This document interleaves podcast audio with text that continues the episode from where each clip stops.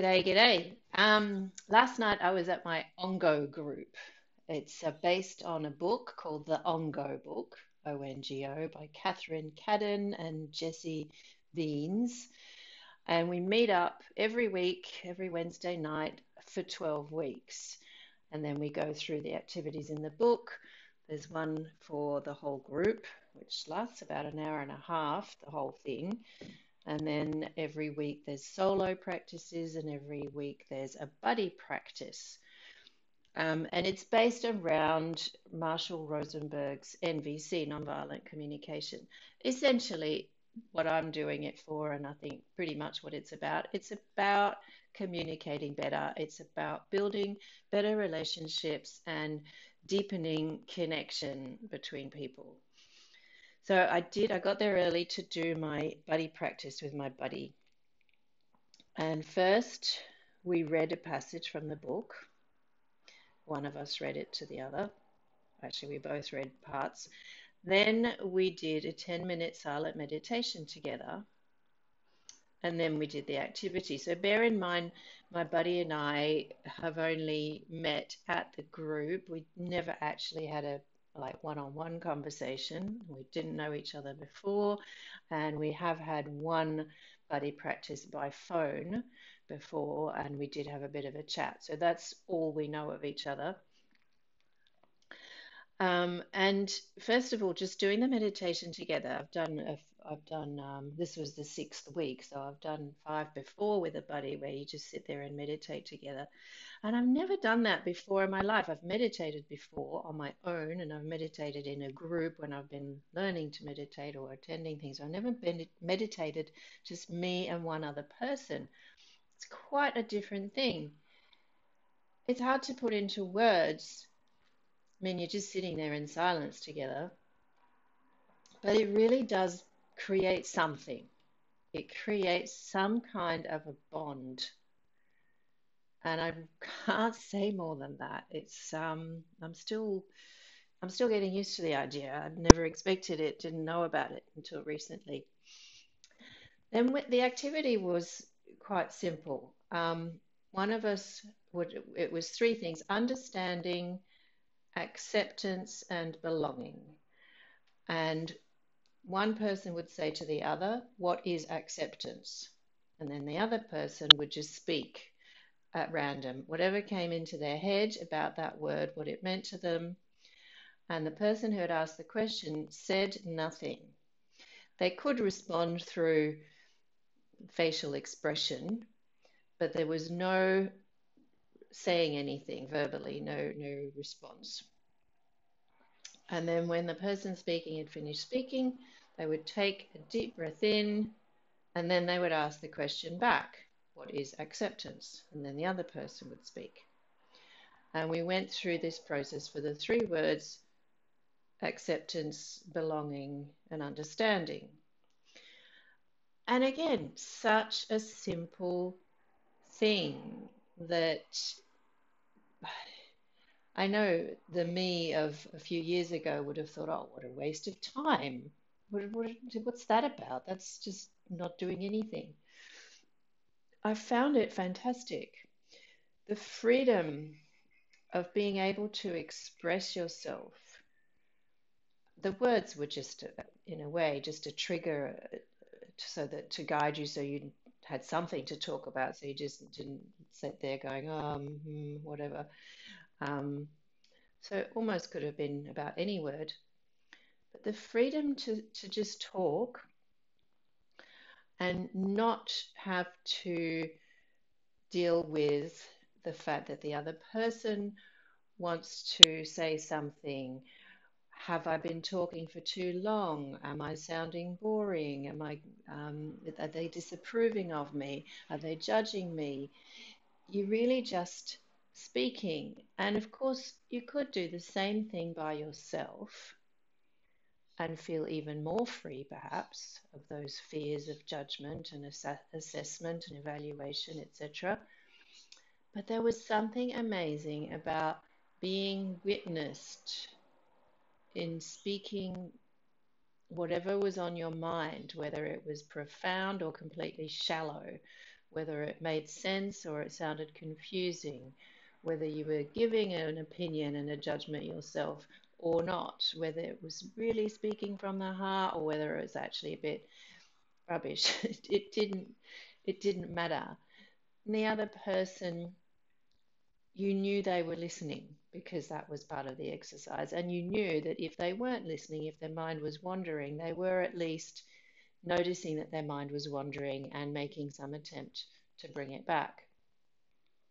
And what was also completely fascinating was that my buddy's answers to those um, questions were so different to mine, and yet there was so much overlap.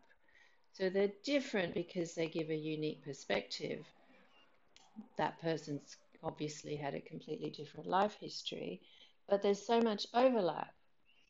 And this is what I've found in the whole Ongo process is it's been very reassuring and comforting to notice how all the secret fears, doubts, self-criticisms, false beliefs that I have everybody else has them. They have them in a different version, they have them in a different percentage of one over the other, they have them related to a different context, and they use different words to express them and explain them. But we all have the same fears and doubts to different degrees.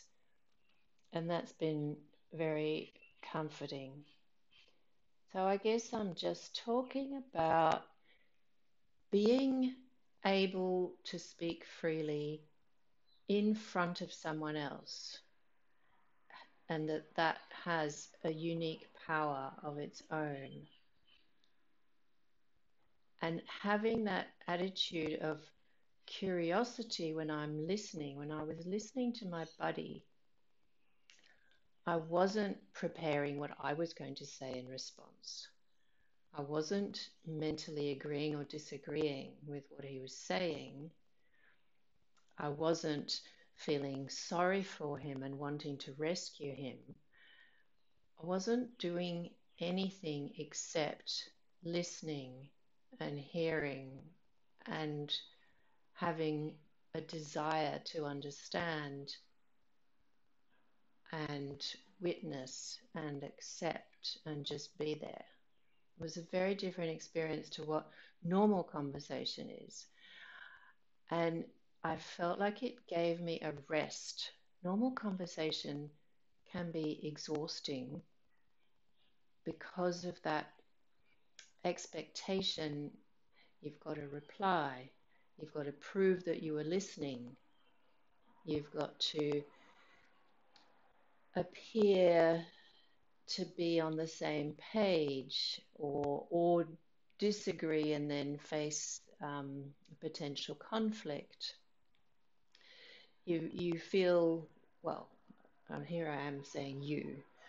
I feel during conversation that there's a certain code, a certain set of rules that I'm to follow and that if I don't follow them, then this isn't a real conversation, and I'll be expelled from the the process.